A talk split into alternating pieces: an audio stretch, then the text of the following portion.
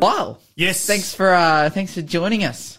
I'm glad you enjoy my company. Yeah, that's right. Uh, do we have text messages now? We do have some text messages. Let's see what we've got here. All right, just scrolling through here. Classic. Um, let me see here. Okay, so Afghanistan, 20 years of war down the drain in two weeks.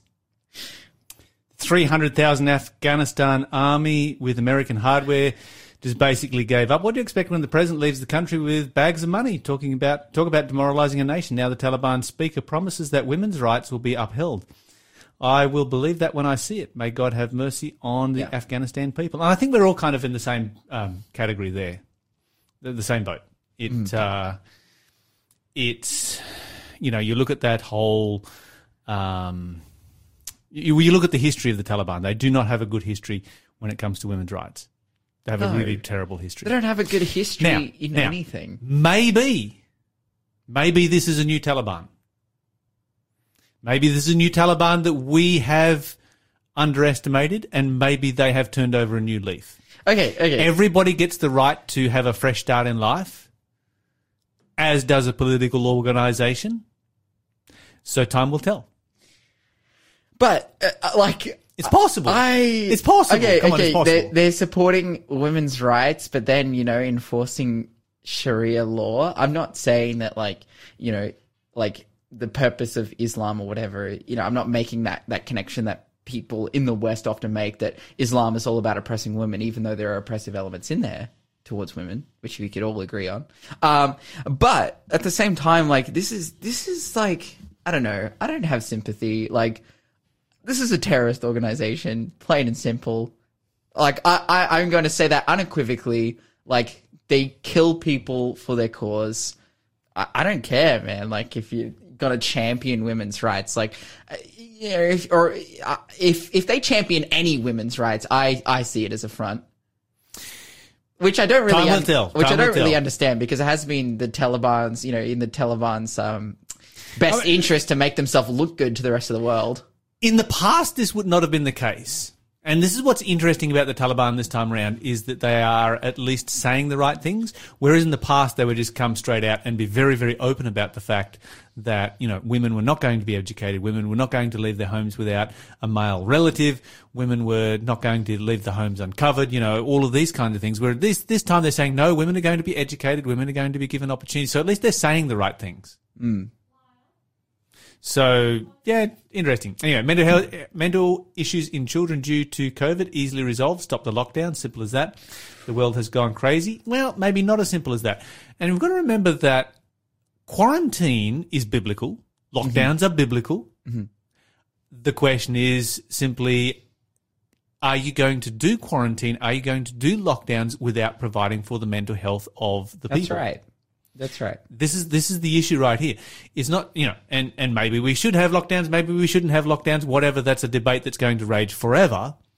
But the issue is, if you're going to have them, you need to provide for mental health. Yeah. And you need to give really good guidance. There's so much information out there. I mean, we're awash with information of what not to do right now. Don't do this, don't do that, don't do the other. Hmm. These are, but nobody's out there saying you need to get out in the fresh air. You need to be getting sunshine. You need to be working in your garden. You need to be getting away from screens. You need to be watching less of the news. Hmm. No one's giving this message. Hmm. And so if you're going to have quarantines, if you're going to have lockdowns, fair enough. That's a, that's a valid biblical method of dealing with disease. Whatever. But you can't do that without also providing for people's mental health. And there are some, there is so much that can be done simply by communicating good mental health information. Yeah, that's right. As you Eat well, lock down the, lock down the alcohol. yes, You know, we should have we should have locked down because that's that's going to that always creates massive amounts of depression and social issues and uh, abuse of you know family domestic violence etc. So we need to we need to shut off that tap immediately. Um, ban smoking because like why would you allow people to smoke when COVID is getting around? Seriously, I'll, you know, I'll- this is the best excuse you've ever had. We've always needed an excuse to just come out and ban smoking. We now have it. Let's do it. I want to protecting people's lives. I want to share something a little bit personal that I probably wouldn't have shared on, on, on radio up until this point, just in relationship to this. So, no, basically, um, well, recently I got a job working for the church and I've been, you know, working for the Newcastle Uni Church doing community outreach and whatnot. Before that, um, I was working at a servo, you know, just as, as a casual job. I was working here on radio. I'd go work at the servo in the afternoon, you know, make some money, live, live my best life. Um, but one of the things that made me feel particularly uncomfortable and one of the things that drove me to seek other employment other than the fact that I was really inspired that Jesus is coming back soon and I want to work for him is um like at the servo so we like have the ePay machine that distributes um you know Optus credit and and Opal cards and all that sort of sort of stuff and one of the options on that as well is that you can um, distribute online cash basically like money that's used for gambling in gambling websites. And dude, like as soon as we went into the initial lockdown where everyone had to wear masks and it was like I still had my job there at the Sure, point. servos are still open. Its servos are still open. It wasn't the when the um any movement restrictions came in, but when it was like that that first step of Mm-hmm. just like mask and and uh, you know when they were still encourage like encouraging people like hey you probably shouldn't work from home now it's like it definitely like Mm-hmm. you should work from home um but before that step dude the two weeks that I was there before I before my job ended um just the exponential increase in people coming in and buying online cash to gamble with made me feel and I you know I'm having to give it to them and, Yep.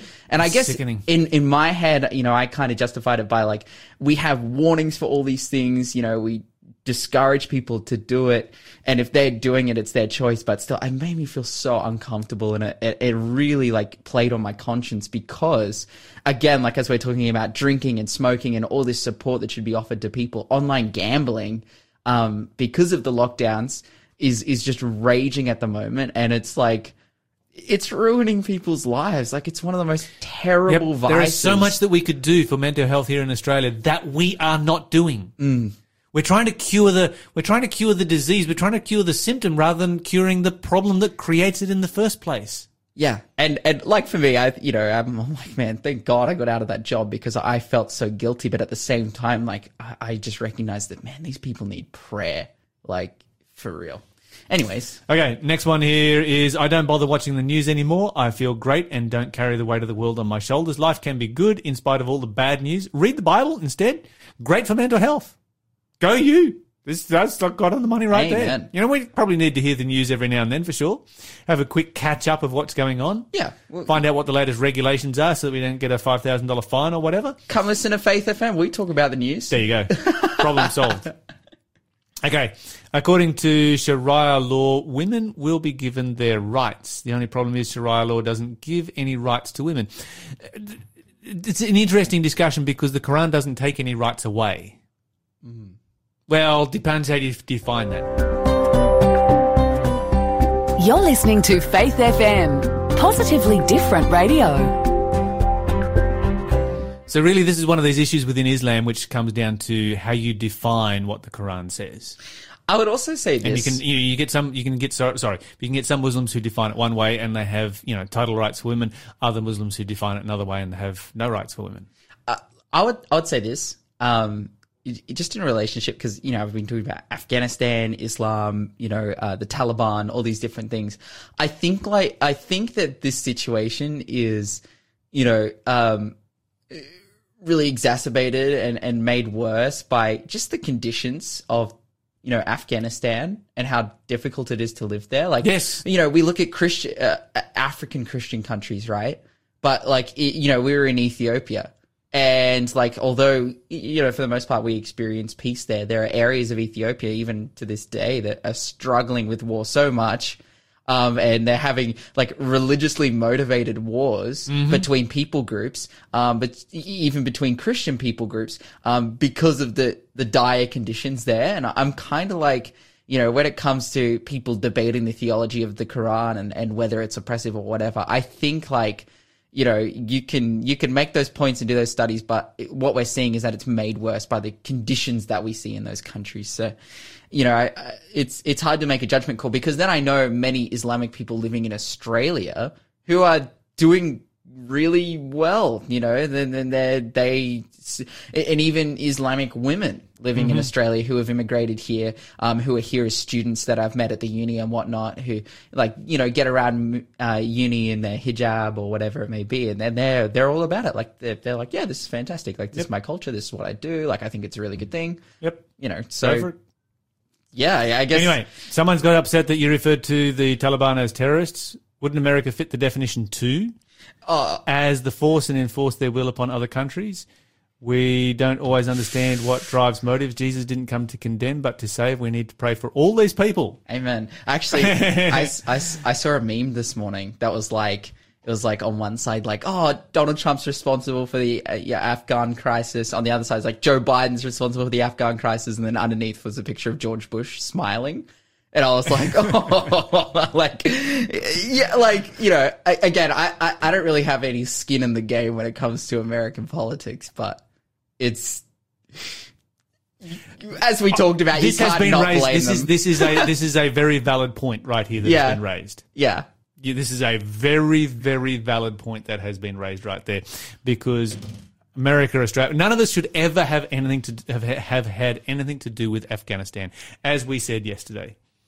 All right, we need to get into our Bible study. We are so far over time. We need to stop talking less about.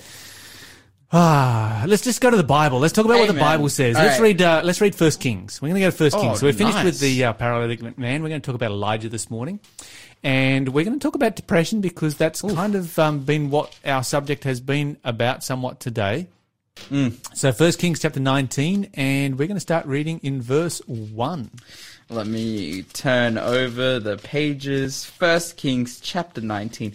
Dude, these stories are so epic. Like, There you go. And, and, and this is a really important one because, you know, based on data from the World Health Organization, the most common, common illness worldwide affecting more than 300 million people each year is depression. Uh, it's the leading cause of disability and a major contributor to the global burden of disease. that's right.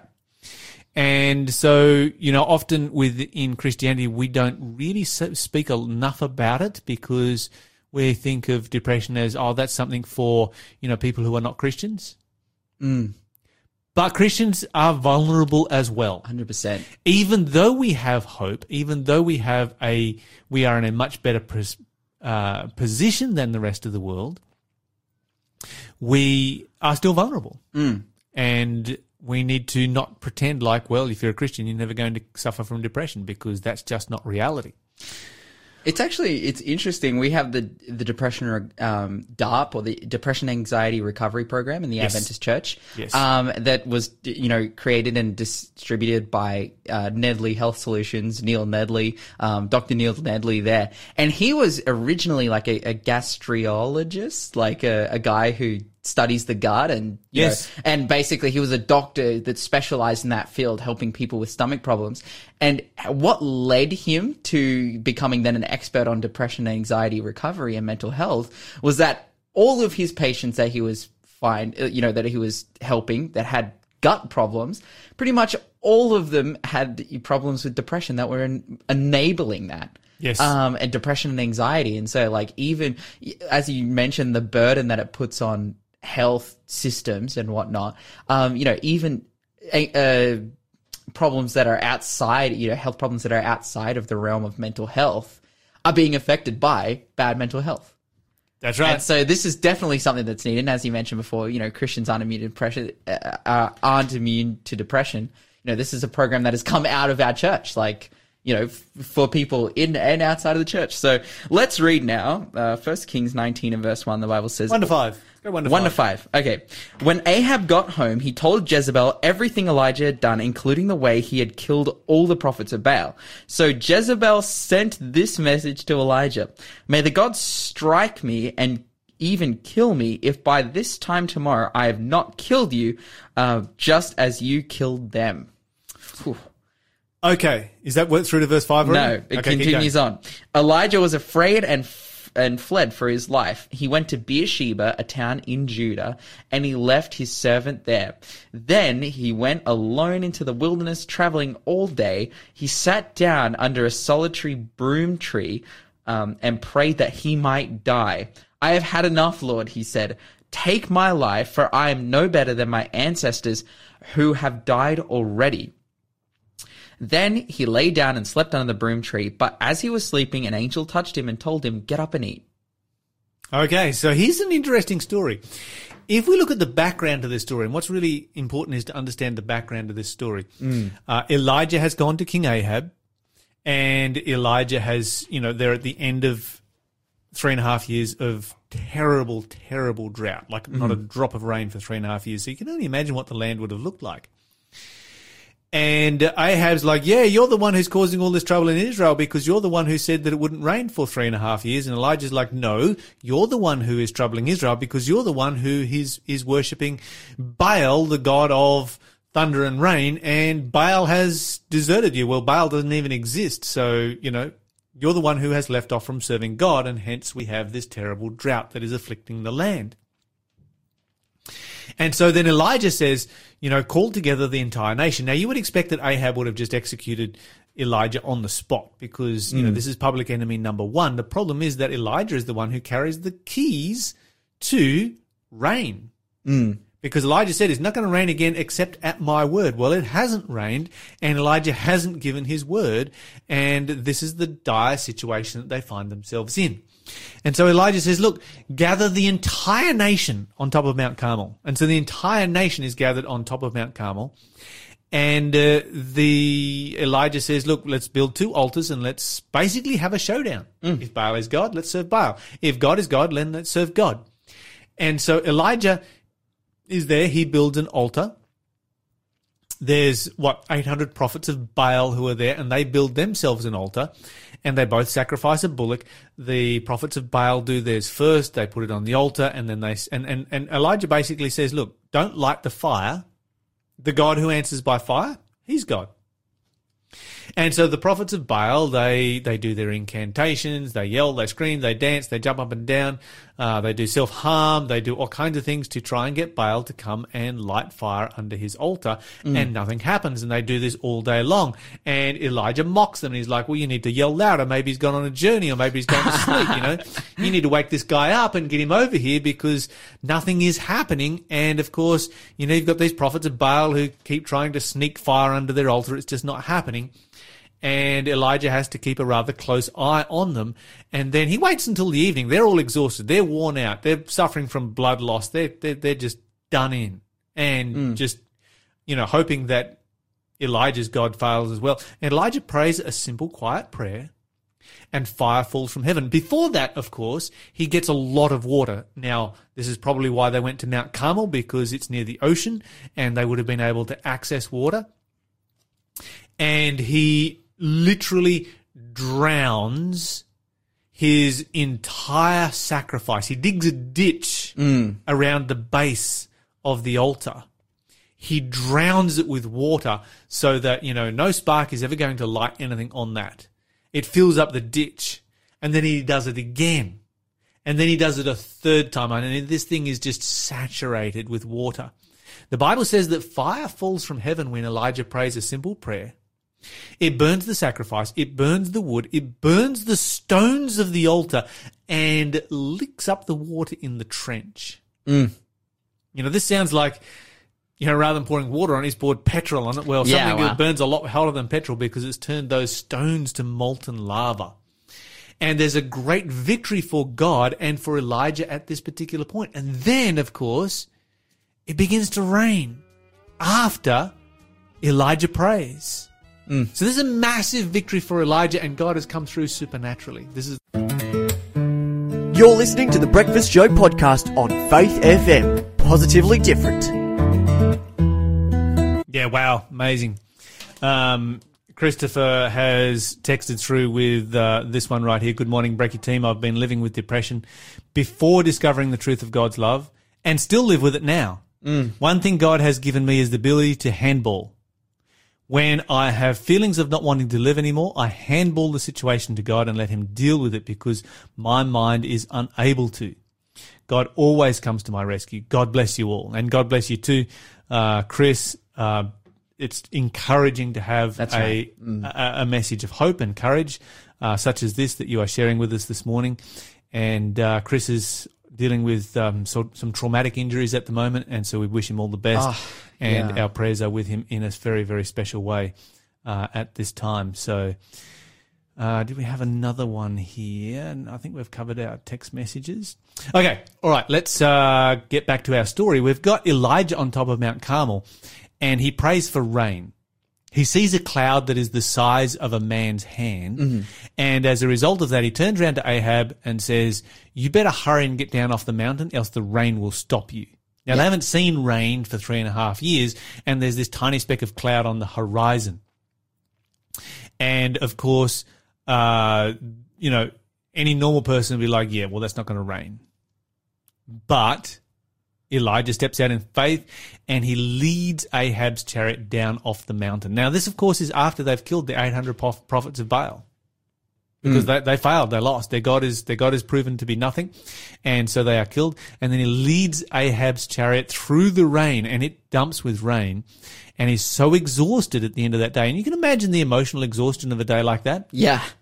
You know, he just crashes outside the gate. He's just laying there in the mud, sound asleep. When someone comes and wakes him up and says, Jezebel's going to kill you tomorrow. Hmm. Now, does he have anything to fear from Jezebel? I, there's already been threats on his life, right? Yes. For three and a half years, he's lived under threat of death. Yeah. Uh, has God demonstrated on that particular day his power to be able to protect Elijah? Yeah. you know, we all know and understand God's power to be able to protect us. But we've never seen fire come down from heaven. No. We've never seen rain come like that in answer to prayer. Yeah. We've never had the experiences that Elijah had. We've never seen rocks that have been burned and vaporized by the power of God. We've never seen any of these things.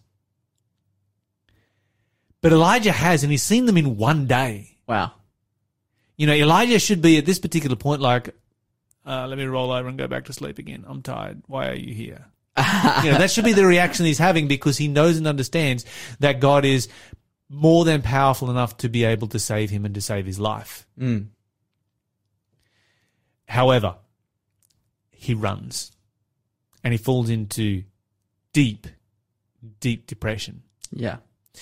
And uh, there are some lessons that we can learn from this, some lessons that we need to learn from this. Before we do, um, we need. I've got some more text messages coming through here. Let me just see what we've got. This one's from Braden. Uh, I doubt the governments would ever ban alcohol or smoking. There is too much money involved, as with governments and medical. All are too busy trying to solve people's problems by dealing with the symptoms because dealing with the causes is too difficult. And there's a lot of truth to that. And so then the responsibility comes back on us to deal with the um, to deal with the causes rather than the symptoms. Okay, so going back to text messages again here, the Ta- Vincent says the Taliban is quite efficient at growing poppies and cannabis. Hmm. Well, that's actually interesting because they were the ones who stopped it last time. Hmm. So you know, hopefully they will stop it again.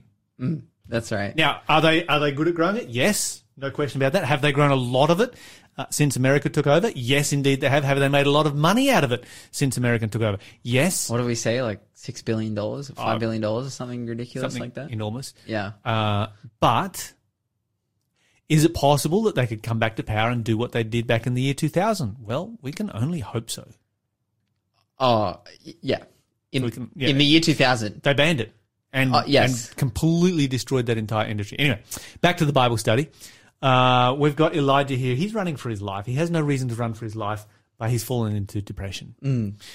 And the question that comes to us, you know, Elijah's place to run was the desert. Yes. Not such a bad place to go. Not the best idea, but you could do worse. Mm. The question is when you fall into depression, where do you run to? Mm. It's not so often that we find people today who run to the desert when they fall into depression. Typically, people today run to the bottle, or run to recreational drugs, or run to their screens, or run to pornography, or run to gambling, or run to food. These are the areas that people typically run to today. And uh, all of these things, it's almost like the brain is intentionally trying to kill itself because it's all of these things that are only going to exacerbate depression. Mm. Rather than running, you know, and, and, and the interesting thing is that even when we do run to all of those things, is God still there? Yeah. When Elijah runs out into the wilderness, is God still there? Yes. Absolutely. And so if you've run to the wrong place, God is still there. Mm.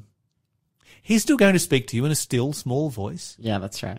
He's not necessarily going to speak to you with fire from heaven that's going to vaporize stone. Mm.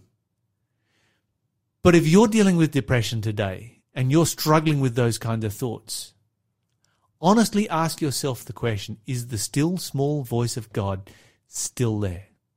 Still telling you, somewhere in the back of your mind, to keep going, to keep living, Mm. and that there is hope. Definitely. Absolutely. That still small voice never ever leaves us, uh, regardless of, you know, how how terrible the depression might be. Sometimes it can be very faint to hear, but it's there. And whether it's a still small voice or, you know, God speaking through a person to us who he has sent. Uh, And, and that's what I can attest to in, in my life personally, you know, not being a Christian, struggling with depression and then becoming a Christian and finding hope in Jesus and, you know, God helping me overcome those things. It was through, yes, his spirit working in my life, but also, you know, him sending people to me. So like, and, and becoming a part of a church family and just being very blessed in that sense. So we, we at Faith FM would definitely encourage you to do that too. Yes, absolutely. So we're going to come back tomorrow and we're going to talk about the big high that Elijah was on. Mm. And we're also going to look at the PTSD that he would have been suffering. Yeah, that's And right. look for some of the actual reasons for why he was so vulnerable to depression because there are lessons there to be learned as well. You're listening to the Breakfast Show podcast on Faith FM. Positively different. Question of the day. All right, our question of the day today is a bit of a run on from yesterday's question, a bit of an extension of yesterday's question, which is yesterday's question question was essentially like, do kids have the ability to, you know, are they accountable for their actions when it comes to their salvation?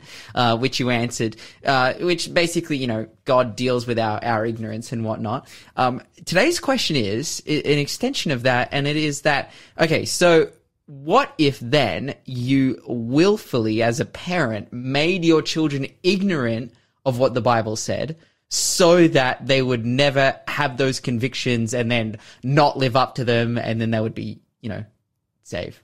Yeah, in other words, if you burn all the Bibles and extinguish anything that gives any knowledge of God, you are held accountable for what you know, so therefore know nothing. Yeah. Or, or, or, or, teach your children to know nothing and thereby uh, make it easier for them to be saved. Okay, so there's a whole a whole slew of problems with this question. Uh, so many that I don't even know where to begin. So, but let me just start with this. The first is that it's a question that, in and of itself, uh, and, and I appreciate this is a genuine question, but it's a question in of itself that uh, portrays an attitude towards God that is an unhealthy attitude towards God because it is built around the assumption that God is uh, that God's laws are arbitrary and that God is just trying to keep us in subjection to Himself, and that life would be easier without God's laws, and that God is somehow trying to keep people out of heaven rather than get as many people into heaven as possible. And so God has made it hard for us to get into heaven by giving us a law. Whereas if he hadn't given us a law, he would have made it easy for us to get into heaven. Now, there's so many problems there. I don't even know where to begin. But God is not in the business of keeping people out of heaven. God is in the business of giving his life so that he can get as many people into heaven as he possibly can. And uh, the reason for, and so, okay, what would you want to do? Do you want to get rid of the law of God? If you get rid of the law of God from your children, then essentially what you're saying is, I want to destroy the lives of my children. Because God's law is a law of protection, a protection from the evils and the thing, and you know, everything that will destroy a person's life. Why would you want to take that away from your children? Why would you want to have salvation when you have such a miserable life, even if this was the case. Jesus says, if you love me, keep my commandments. God's law is all about love. Uh, that's uh, John 14 verse 15. In Romans 13 verse 10, the Bible says love is the fulfilling of the law. And so essentially what you would be doing is if you remove the law so that your children can be ignorant of the law and never have a conscience and therefore never be held accountable for what sin is, you're removing love out of the equation. The Bible says love is the fulfilling of the law. Do you really want your children to live and to exist without love? Uh, 1 John 5 and verse 3. Again, for this is the love of God, that we keep his commandments, and his commandments are not grievous. His commandments are amazing. This is the best way that you can ever live your life. This is how you live your best life is by living the commandments of God. And so there's a whole bunch of problems right there because it would be just so incredibly destructive to get rid of the law of God that teaches us what sin is. Then there is this, and this is something that you need to take into account. God does not just hold you accountable for what you know. God holds you accountable for what you have the possibility of knowing. In other words, I've had people who have at times said, look, don't tell me any more about the Bible because the more I learn about the Bible, the more accountable I am going to become to follow what the Bible says, as if somehow following what the Bible says is going to make their life harder. Now, how people compute that, I don't understand, but following the Bible is just always going to make your life so much infinitely easier. This is a God of love. That's what the whole Bible is all about. And when we follow the Bible, that's what we will experience. But the Bible says that, you know, we're not just held accountable for what we know, we are also held accountable for what we are given the opportunity to know and therefore reject. So if God comes to you with the Bible and you say, look, I'm not going to read the Bible, then we're accountable for everything that there is in the Bible. And finally, of course, the Bible says, and you'll find this in Romans chapter 2, that the Holy Spirit speaks to every person. So there are some people, there are in fact a lot of people who have lived their entire life here on this earth and never heard the gospel story and never heard the Bible story. And the Bible says that the Holy Spirit has preached to, has spoken to every single one of them to call them to repentance as well. So it makes no difference whether you get the Bible or not. God is still going to reach out to you. And the reason he's going to do that is because he loves you and he wants you to have a great life. And the best life that you can ever live is by being a follower of God. Thanks for being a part of the Faith FM family. Join our community on Facebook or get in touch at 1 800 Faith FM.